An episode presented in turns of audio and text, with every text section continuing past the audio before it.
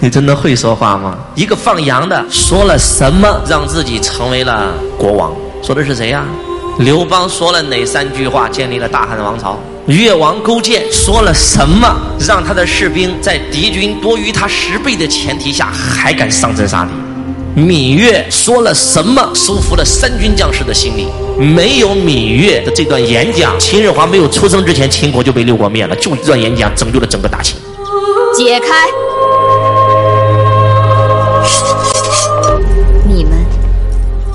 为什么要造反？让你还位于大王，请回干相。诸位将士，我问你们：你们为何从军？你们当初当兵，必定不是为了造反。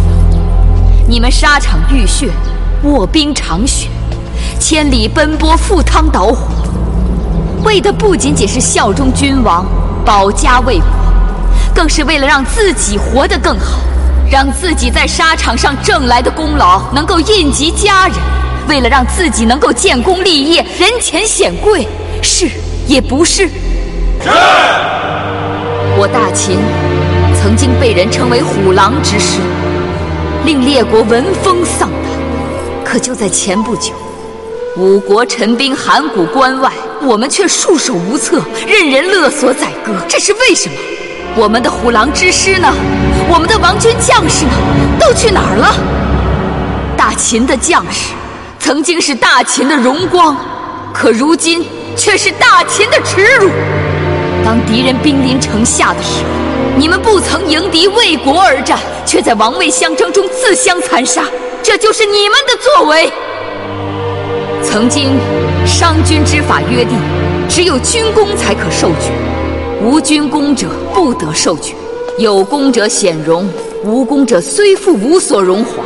可有些人就是不愿意遵商法，要恢复旧制，所以派人来杀我。为何你们站在了靠祖上余荫吃饭的旧族那边，自愿成为他们的鹰犬，助纣为虐，使得他们随心所欲胡作非为，使得商君之法不能推行，兄弟相残，私斗成风。你们的忠诚，不献给能够为你们提供公平、军功、荣耀的君王，却给了那些对你们作威作福、只能赏给你们残渣剩饭的旧族们，是吗？将士们，我承诺你们，从今以后，你们所付出的一切血汗都能够得到回报。任何人触犯秦法，都将受到惩处。秦国的一切将是属于你们和你们儿女的。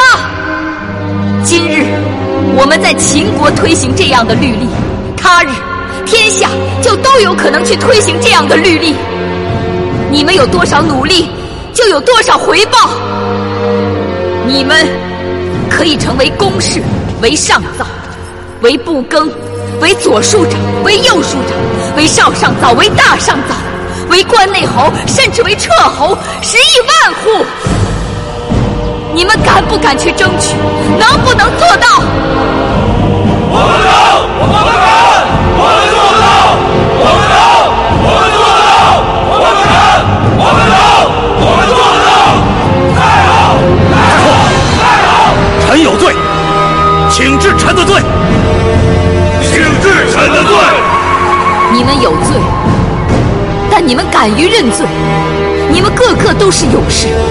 我此刻不治你们的罪，我要你们去平定内乱，去沙场上将功折罪，做得到吗？